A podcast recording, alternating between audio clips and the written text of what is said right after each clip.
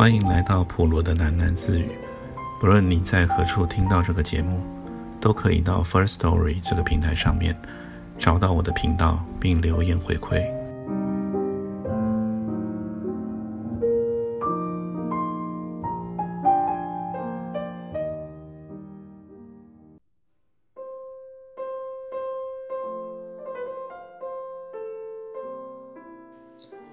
窗子的透明玻璃上贴了一层隔热纸，不知道以前哪个人用美工刀在隔热纸上画了一道道倾斜的细纹。如果站在适当的角度，透过这些细纹望出去，面对太阳，就会看到一丛像尖针一样放射状的七彩光芒。马蒂是在凭窗眺望远景时，发现这些细纹的奥秘。他教刘姐站好角度。欣赏着初冬的阳光所折射出的绚烂，刘姐点点头说：“很好看。”但她还是愁眉不展。刘姐在午休前接到儿子的班导师电话，告知他儿子生病了，似乎有出水痘的倾向，要刘姐去学校接儿子回家休养。刘姐在电话中千万拜托，说服了班导师。先将儿子安置在保健室，等他下班后再赶去处理。挂了电话以后，刘姐被深深的内疚击垮，几乎连手上的工作也无法为继。下午两点钟，刘姐有一项对客户的业务简报，事关一大笔订单，所以今天她打扮得十分隆重，准备午休一过就动身。儿子病了，如果赶去将他带回家安顿好。至少要两个钟头，而刘姐并没有这两个钟头。更何况，她还得在动身见客户之前，整理妥当一份临时加进的简报资料，连午休时间也必须加班赶工。现在，她觉得泪水在眼眶中酝酿，赶紧拿了面纸按按眼角，说：“这阳光还蛮刺眼的。”办公室里的同仁都出去午餐了。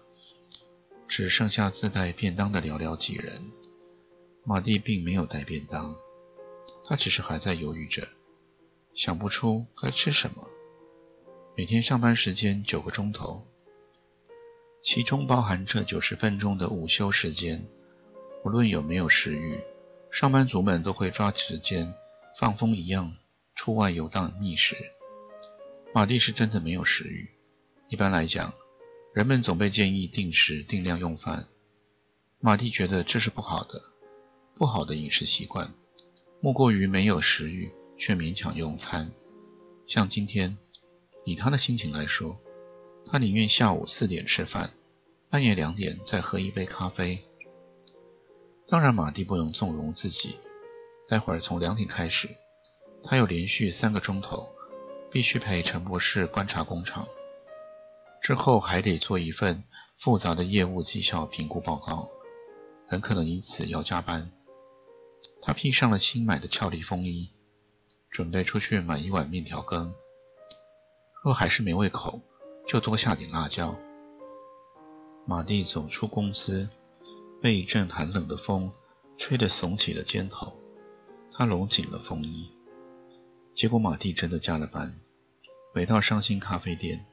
就看到迎面站着藤条，藤条展开双手捉马蒂入怀，给了他一个结实的拥抱，并介绍他的妻子小梅给马蒂。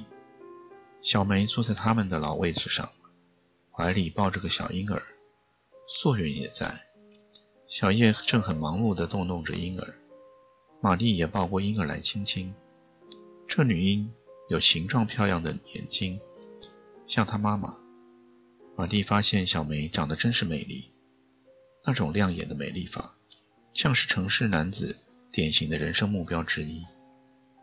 小梅很温柔可亲，和小叶、素媛都熟，他们肩并肩地坐在一起，话题不离婴儿。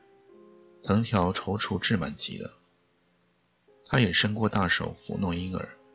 马蒂看到他晚上戴着一只镶了钻的金表。看来藤条最近很得意哦，马蒂笑着问藤条：“哎，忙啊，财运到了城墙都挡不住，想不忙都难哦。藤条说：“他呀，简直成了 V V I P 了，每天都忙得天昏地暗，还拉我下海，连我都遭殃。”小梅揪了藤条一眼，眼中满含笑意。藤条奴役你啊？素媛问。可不是，他互助公司的业务都忙不完了，还搞直销，当然忙不过来。就利用我带他的直销下线，一直到进医院待产前一天。我都还在他们直销大会上上台示范，你们说非不非人呢？哦，藤条，你还做直销啊？真是大小通吃，滴水不漏嘞。马蒂说：“其实概念都一样的，都是搞人的组织。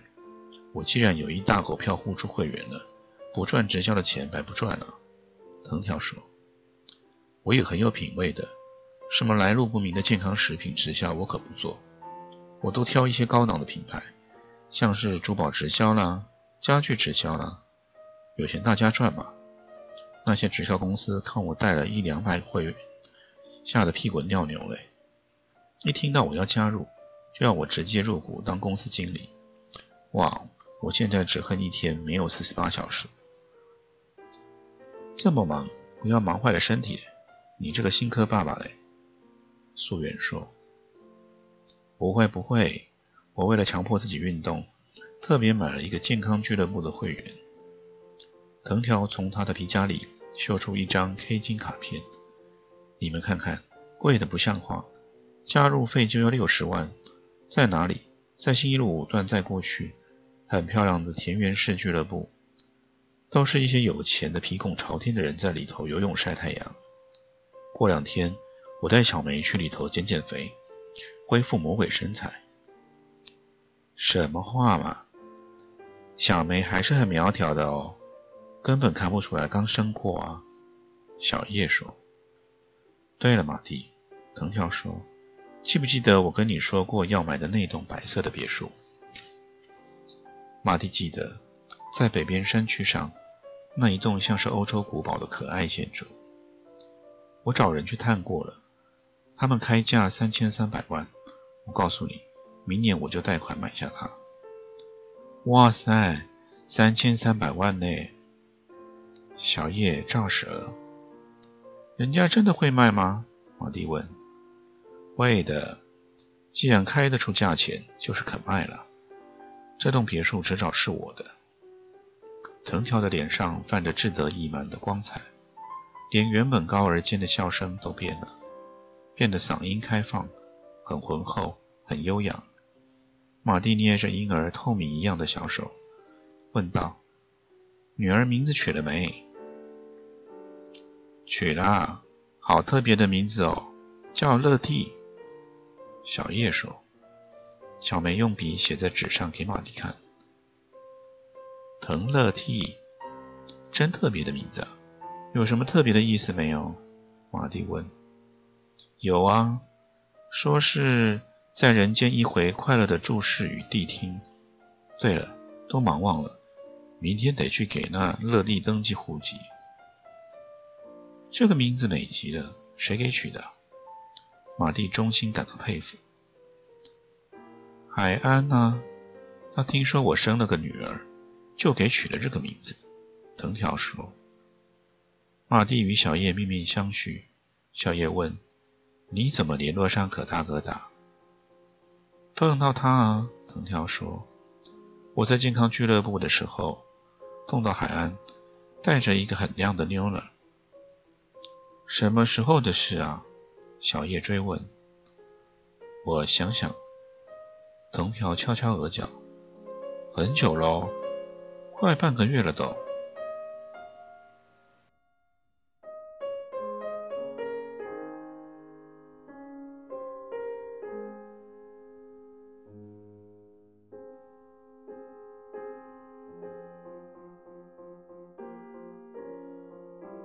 小叶的语气很不耐烦，他用台语对着电话说：“没人啦，我真正无用啊！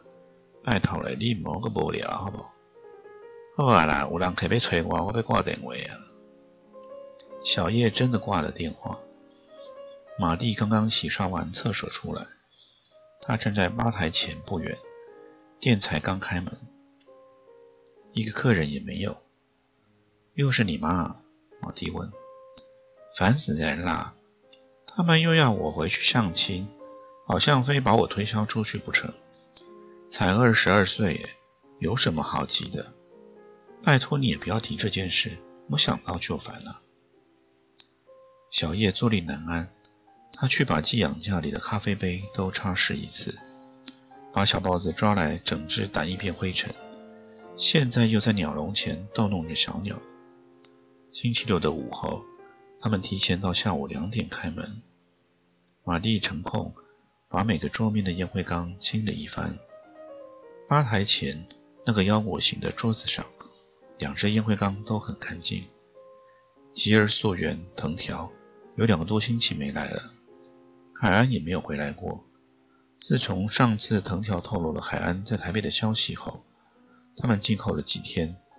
小叶终于打电话给海安，海安在电话那头很平常的语气，好像只不过是一不小心遗忘了伤心咖啡店。他说过两天会回咖啡店。如今又是半个月过去了。马蒂到鸟笼前。与小叶一起看着这只翠绿色的爱情鸟。小叶打开了笼门，用指尖拂着它的筛边羽毛。爱情鸟蹲踞着，非常乖巧安静。鸟笼下面那个刻有浓情蜜意的竹排蒙尘了。小叶用手开干净。好乖啊，好乖的小鸟。它怎么不会冲出来？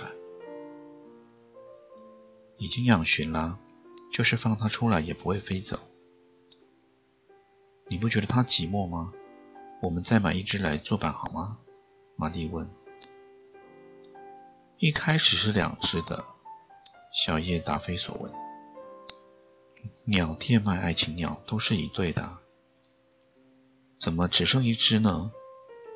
两只的感情不太好，被抢窝。有一天我打开鸟笼要喂。结果其中的一只就飞走了，死了都怪我！我把客人送的芒果削得细细尖尖的给他们吃，结果其中一只就这样噎死了，真可怜！不知道剩下这一只是公是母呢？嗯，不知道啊，总是其中的一种吧。小叶说。马蒂觉得他这句话有诗意，还是没有客人上门。小叶煮了两杯意大利咖啡，而马蒂坐在腰果形的桌前，两人边喝边抽烟。小叶一人闷闷地吐着烟圈。怎么啦？这么不开心啊？马蒂学小叶，用手刮他的眼颊。我觉得一切都变了。以前我们好热闹哦。现在大家各忙各的，都忘了伤心咖啡店了。开心点嘛，每个人都有他追求的生活啊，总是会变的。你也在追求你要的生活啊，不是吗？哎呀，不要逗了，又不是小孩子。我觉得最没有成就的人就是我了。小叶垂头丧气。怎么这么说呢？就是没错啊。藤条变成暴发户，素媛又上班又上课，忙得很过瘾。还有可大哥跟巨儿，他们两个像是在霹雳大竞赛一样，拼命读书。我什么都不会啊，什么都没有。你有伤心咖啡店啊？不然告诉我你想要做什么。我告诉你我想要做什么。小叶抬头看着马蒂，我最想要做的一件事啊。就是放一把火，烧掉上新咖啡店。小叶站起来招呼进门的客人，是四个国中生模样的清纯少女。她们像麻雀一样围绕在小叶身边，一起向吧台前走去。小叶的手搭在其中一个少女的纤细腰腿之上。小叶比少女们高挑挺秀，举手投足都是男孩子气。从背后看起来。真的像是个男孩搂在少女之间，他们不知道说了些什么，只听到小叶仰天放纵的笑了。入冬以后，第一个寒流来袭的那个夜晚，海安回来了，久无音讯的吉尔竟然随后也到了。海安黑了，瘦了，穿着件拉风的皮衣，如往常一样，他攫住了所有客人的目光。如往常一样，海安置之不理。他走向了自己的位置，小叶迎上去，海安搂着小叶的肩膀，两人低声说了些话。小叶撇下了所有客人的召唤，给海安和雀儿煮咖啡。现在马蒂是负责炸煮点心的掌厨，他太忙了，与海安、去儿稍作寒暄，又匆匆地回吧台忙着。但是他的心里非常高兴。高兴的超乎了他自己的预料。他放薯条进油锅中炸，手中的轻重一偏，热油溅出来，烫着了马蒂的脸颊。他轻呼一声，用手背揩去了油渍，发觉自己的脸颊烧烫。这一天的巨儿并没有随身带着任何工作，他很轻松地倚在桌前读报纸。小叶放了海安最爱的音乐，果然海安就到小舞池跳舞。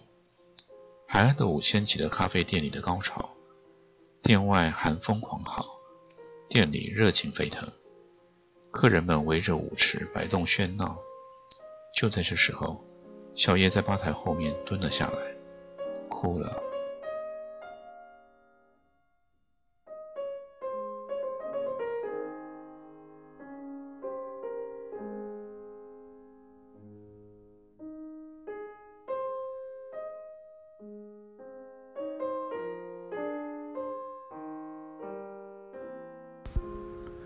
今天先念到这里，我们改天见。